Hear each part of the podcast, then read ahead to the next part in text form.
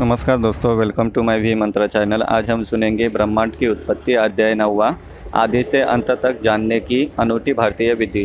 चलिए सुनते हैं। युगमान चार लाख बत्तीस हज़ार वर्ष में सातों ग्रह अपने भोग और शर को छोड़कर एक जगह आते हैं। इस युति के काल को कलियुग कहा गया। दो युति को द्वापर, तीन युति को त्रेता तथा चार युति के सतयुग कहा गया। चतुर्युगी में सातों ग्रह भोग एवं शर सहित एक ही दिशा में आते हैं। वर्तमान कलयुग का आरंभ भारतीय गणना से ईसा से तीन हज़ार एक सौ दो वर्ष पूर्व 20 फरवरी को दो बजकर सत्ताईस मिनट तथा 30 सेकंड पर हुआ था। उस समय सभी ग्रह एक राशि में थे।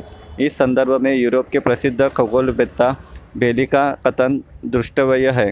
हिंदुओं की खगोलीय गणना के अनुसार विश्व का वर्तमान समय, यानी कलयुग का आरंभ ईसा के जन्म से तीन हज़ार एक सौ दो वर्ष पूर्व 20 फरवरी को दो बजकर सत्ताईस मिनट तथा तीस सेकंड पर हुआ था। इस प्रकार यह कालगणना मिनट तथा सेकंड तक की गई। आगे वे यानी हिंदू कहते हैं, कलयुग के समय सभी ग्रह एक राशि में थे तथा उनके पंचांग या टेबल भी यही बताते हैं। ब्राह्मणों द्वारा की गई गणना खगोल, हमारे खगोलीय टेबल द्वारा पूर्णतः प्रमाणित होती है।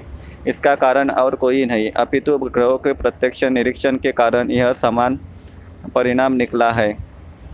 वैदिक ऋषियों के अनुसार वर्तमान सृष्टि पंचमंडल क्रम वाली है। चंद्र मंडल पृथ्वी मंडल सूर्य मंडल परमेष्टि मंडल और स्वयंभू मंडल। ये उत्तरोत्तर मंडल का चक्कर लगा रहे हैं। इस प्रकार ये अध्याय समाप्त होता है। अगला अध्याय अगले प्रांत में लेके आऊँगा। Please follow my channel. Thank you.